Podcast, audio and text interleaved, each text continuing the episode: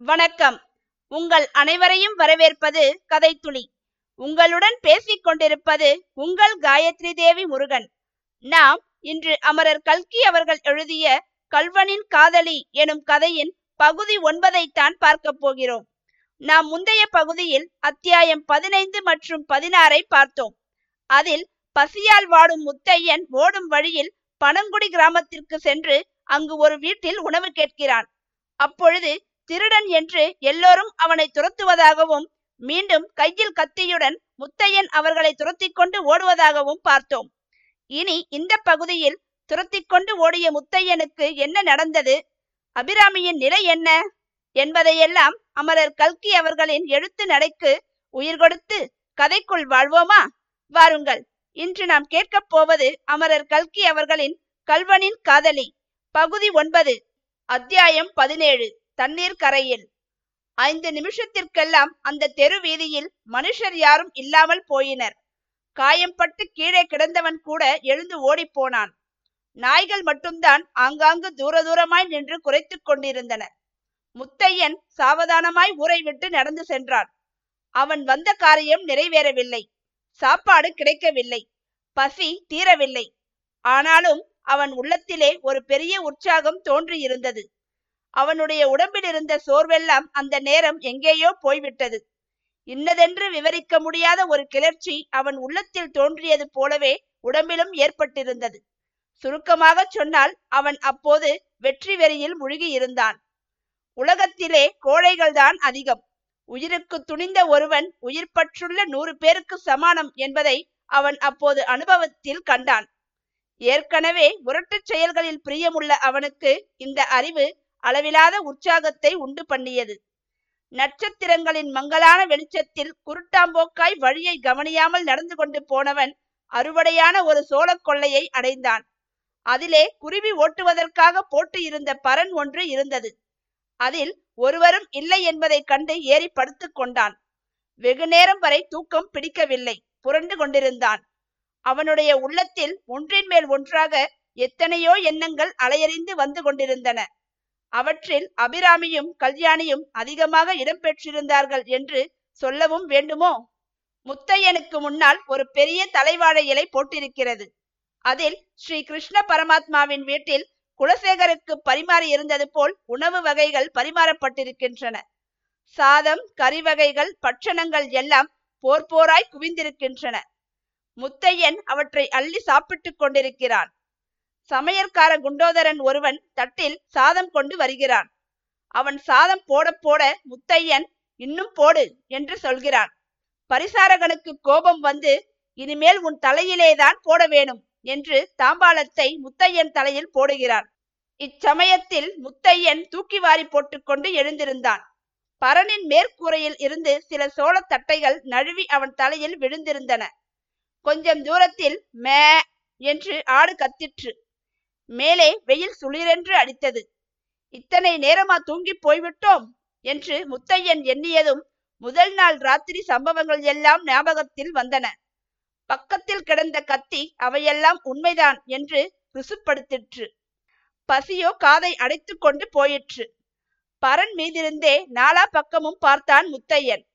கொஞ்ச தூரத்தில் கொள்ளிடம் தெரிந்தது. அதன் நீரோட்டத்திற்கு சமீபமாய் ஒரு கட்டை வண்டி நின்றது. அதனுள்ளிருந்து ஒரு ஸ்திரீயும் புருஷனும் இறங்கினார்கள். அவர்கள் வண்டிக்குள்ளிருந்து ஒரு மூட்டையை எடுத்தார்கள். சரி சரி அது கட்டுச்சாத மூட்டைதான் என்று முத்தையன் தீர்மானித்துக் கொண்டான். அவனுடைய பசி நூறு மடங்கு அதிகமாயிற்று. ஒரு நிமிஷம் யோசனை செய்தான் முத்தையன்.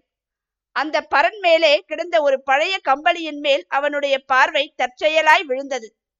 சினிமாக்களில் டக்ளஸ் போர்பாங்ஸ் போன்ற திருடன் வேஷக்காரர்களை அவன் பார்த்ததுண்டு. அவர்களுடைய வேஷம் அவன் மனக்கண் எதிரே தோன்றவே கத்தியினால் அந்த கம்பளியில் ஒரு துண்டு கிழித்து கொண்டான். அதன் நடுவில் இரண்டு கண்ணுக்கும் இரண்டு துவாரம் செய்து அதை முகத்தில் கட்டிக்கொண்டான் மேற்படி கட்டை வண்டி நின்ற இடத்தை நோக்கி வேகமாக நடந்தான்.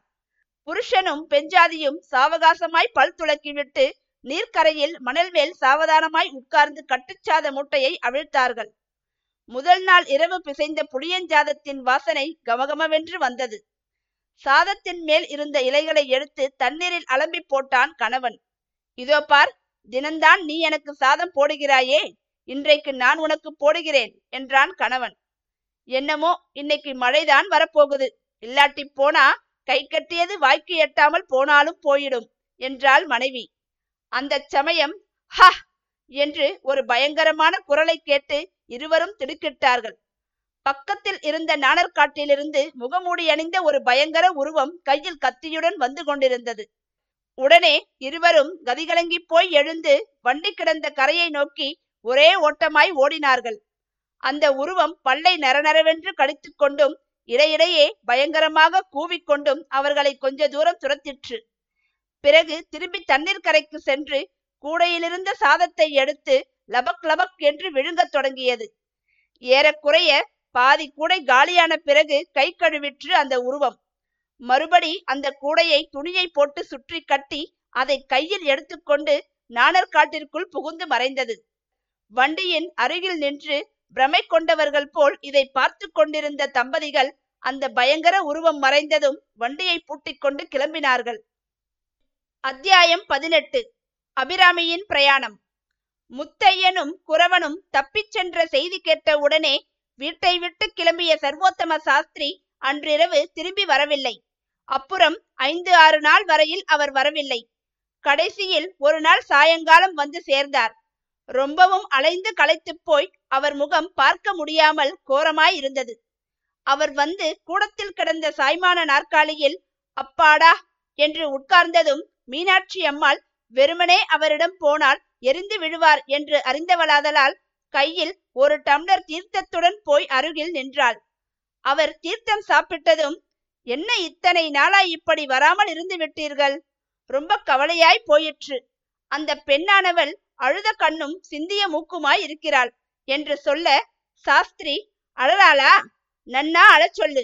இன்னும் அந்த பெண் இங்கேதான் இருக்கிறாளா என்ன? என்றார். ஆமாம் அவளுக்குத்தான் வேறு திக்கு கிடையாதே. எங்கே போவாள்? ரொம்ப நன்றாய் இருக்கிறது அதற்காக நாம் என்னத்தை செய்கிறது? எங்கே அவள்? கூப்பிடு பார்க்கலாம். கதவின் ஓரத்திலிருந்து இதை கேட்டுக்கொண்டிருந்த அபிராமி அப்போது கண்ணை துடைத்துக் கொண்டு வந்தாள். சாஸ்திரி அவளை பார்த்து ஆஹா பெண்ணே அழுகிறாயா? அழு அழு. உன் அண்ணன் அகப்படக்கூடாது என்று பிரார்த்தனை செய்தாயல்லவா அவன் அகப்படவில்லை. இப்போது உனக்கு சந்தோஷம்தானே? என்றார்.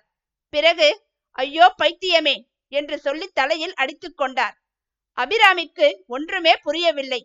முத்தையன் அகப்படவில்லை என்று மட்டும் தெரிந்தது. ஆனால் இன்ஸ்பெக்டர் பேசிய தினசிலிருந்து ஏதோ விபரீதம் நேர்ந்து விட்டதென்றும் நினைக்க வேண்டியதாய் இருந்தது. அவளை ஏன் மிரட்டுகிறீர்கள்? அவளுக்கு என்ன தெரியும் குழந்தை? என்றாள் மீனாட்சி அம்மாள். அவளுக்கு ஒன்றும் தெரியாது. அவள் அண்ணனுக்கும் ஒன்றும் தெரியாது. பெண்ணே இனிமேல் உன் அண்ணனை நீ மறந்துவிடு. வெள்ளம் தலைக்கு மேல் போய்விட்டது. அவன் லாக்கப்பிலிருந்து தப்பித்து போகாமல் இருந்திருந்தால் மறுநாளே நான் விடுவித்திருப்பேன். தப்பித்து போன குற்றத்தோடு இருந்தாலும் சொற்ப தண்டனையோடு போயிருக்கும். இப்போதோ அவன் மேல் ஐந்து கொள்ளை குற்றங்கள் இருக்கின்றன. இந்த பழைய கேடி குறவனையும் அவனுடைய சகாக்களையும் தன்னுடன் சேர்த்து கொண்டிருக்கிறான். கொலை ஒன்றை தவிர பீனல் கோட்டில் உள்ள எல்லா குற்றங்களும் செய்துவிட்டான். கட்டாயம் ஒரு நாள் அவனை பிடித்தே தீருவோம். அப்போது தீவாந்திர சிக்ஷைக்கு குறைந்து விதிக்க மாட்டார்கள். இனிமேல் உனக்கு அண்ணன் இல்லை என்று நினைத்துக்கொள் என்றார் சர்வோத்தம சாஸ்திரி. இதை கேட்ட அபிராமி விம்மி விம்மி அழத் தொடங்கினாள். மீனாட்சி அம்மாள் அவளை அழைத்து கொண்டு உள்ளே போய் நீ அழாதே அம்மா அவர் கோபத்தில் ஏதோ சொல்கிறார். அப்படியெல்லாம் உனக்கு ஒன்றும் வராது என்று தேறுதல் சொல்லிவிட்டு மறுபடியும் கூடத்திற்கு திரும்பி வந்தாள். இந்த பெண்ணை என்ன செய்கிறதென்று தெரியவில்லையே அவளை நம் வீட்டில் எத்தனை நாளைக்கு வைத்துக் கொண்டிருப்பது? ரொம்பவும் பிசகாயிற்றே. இவளுக்கு பந்துக்கள் வேண்டியவர்கள் யாரும் இல்லையா? என்றார் சாஸ்திரி. ஒருவரும் கிடையாது. பெரிய சங்கடம்தான். எனக்கு ஒரு யோசனை தோன்றுகிறது. சொல்லட்டுமா? பேஷாய் சொல்லு. யோசனை சொல்வதில் மந்திரிக்கு சமானம் என்று உத்தம பத்தினியை பற்றி சாஸ்திரம் கூறுகிறது. பாருங்கள் சென்னை பட்டணத்தில் என் நாத்தனார் சரஸ்வதி வித்யாலயம் நடத்துவதுதான் தெரியுமே. அதற்கு ஒத்தாசை செய்ய வேண்டும் ஒத்தாசை செய்ய வேண்டும் என்று பிராணனை வாங்கிக் கொண்டிருக்கிறார் அல்லவா? இந்த பெண்ணை அனுப்பி வைக்கலாமே. அதுவும் ஒரு உதவிதானே? பேஷான யோசனை. இப்போதே சாரதாமணிக்கு கடுதாசி எழுதிவிடு. பார்த்தீர்களா? உலகத்திலே நாத்தனார்களுக்கு கூட உபயோகம் இருக்கிறதே என்று சொல்லி மீனாட்சி அம்மாள் சிரித்தாள். இவ்வாறு செய்து கொண்ட தீர்மானத்தை மேற்படி தம்பதிகள் விரைவிலேயே நிறைவேற்றி வைத்தார்கள். மீனாட்சி அம்மாள் அபிராமியின் புத்திசாலித்தனத்தை பற்றியும் நற்குணங்களை பற்றியும் வர்ணனை செய்து எழுதியிருந்ததை படித்துவிட்டு சரஸ்வதி வித்யாலயத்தின் தலைவி சகோதரி சாரதாமணி அம்மாள் அவளை உடனே அனுப்பி வைக்கும்படி பதில் எழுதினாள். மீனாட்சி அம்மாள் கூட சென்று அபிராமியை வித்யாலயத்தில் சேர்த்துவிட்டு வர வேண்டும் என்று ஏற்பாடாயிற்று. அவ்வாறே ஒரு நாள் மீனாட்சி அம்மாளும் அபிராமியும் ராமேஸ்வரம் எக்ஸ்பிரஸில் ஏறி சென்னைக்கு பிரயாணமானார்கள். ரயில் போகத் தொடங்கியதும் அபிராமிக்கு அவளை அறியாமல் கண்ணீர் வந்தது. அண்ணனை ஆபத்தான நிலைமையில் விட்டுவிட்டு நாம் தூரதேசம் போகிறோம் என்ற எண்ணம் அவளுக்கு வேதனை அளித்தது முத்தையனுக்கு இந்த துன்பமெல்லாம் தன்னால் தான் வந்தது என்று எண்ணிய போது அவளுடைய வேதனை பன்மடங்கு அதிகமாயிற்று. ஆஹா! இப்போது தன் அருகில் முத்தையன் மட்டும் உட்கார்ந்து கொண்டு வந்தால் இந்த ரயில் பிரயாணம் எவ்வளவு உற்சாகமாய் இருக்கும் இப்படி இவள் எண்ணிய போது முத்தையன் என்ற வார்த்தை காதில் விழவே உற்று கவனிக்கத் தொடங்கினாள். பேப்பர்லே முத்தையனை பற்றி ஏதாவது போட்டிருக்கா? என்று அதே வண்டியில் உட்கார்ந்து கொண்டிருந்த பிரயாணி ஒருவர் கேட்டார். ஊரிலே இருக்கிற திருடனையெல்லாம் பற்றி போடுவதுதான் பத்திரிகைகளுக்கு வேலையாக்கும் என்றார் ஒருவர். இவன் அப்படியொன்றும் சாமானியப்பட்ட திருடன் இல்லை. நேற்றைய சமாச்சாரம் கேட்டீர்கள் அல்லவா? இல்லையே. இன்னும் எங்கேயாவது கொள்ளை நடந்ததோ? இல்லை இல்லை. சங்கர மடத்தில் இரண்டு நாளைக்கு முன்பு ஒரு கல்யாணம் நடந்ததாம். கல்யாணத்துக்கு பிறகு நேற்றைக்கு பெண் மாப்பிள்ளை முதலியவர்கள் சாலையோடு போய்க் கொண்டிருந்தார்கள். அப்போது விளக்கேற்றுகிற நேரத்தில் திடீரென்று முத்தையனும் ஐந்தாறு திருடர்களும் வந்து சூழ்ந்து கொண்டார்களாம். பெண் மாப்பிள்ளையுடன் வந்த ஆண் பிள்ளைகள் எல்லாம் பயந்து ஓடியே போய்விட்டார்களாம். ஆனால் கல்யாண பெண் மட்டும் தைரியமாய் முன்னால் வந்து முத்தையனிடம் அண்ணா என்னை உன் தங்கச்சி என்று நினைத்துக்கொள். முந்தா நாள்தான் தாலி கட்டி கொண்டேன். எங்களை ஒன்றும் பண்ணாதே என்றதாம். நான் உன் தங்கச்சி என்றதும் முத்தையன் திடீரென்று அழுது விட்டானாம். அவர்களை ஒன்றும் பண்ணாமல் மற்ற திருடர்களையும் அழைத்து கொண்டு ஒரு நொடியில் மறைந்து போய் விட்டானாம். என்ன ஆச்சரியம் பார்த்தீர்களா? முத்தையனுக்கு ஒரு தங்கை உண்டு என்றும் அவள் மேல் அவன் உயிராய் இருந்தான் என்றும் சொல்கிறார்களே. இது நிஜமா சார்? இதையெல்லாம் கேட்டுக்கொண்டிருந்த அபிராமி பொங்கிக் கொண்டு வந்த அழுகையை மிகவும் பிரயத்தனப்பட்டு தடுத்து கொண்டாள்.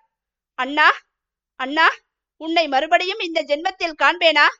என்று அவள் நெஞ்சம் அலறிக் கொண்டிருந்தது. வருந்திக் கொண்டே செல்லும் அபிராமியின் நிலை என்ன?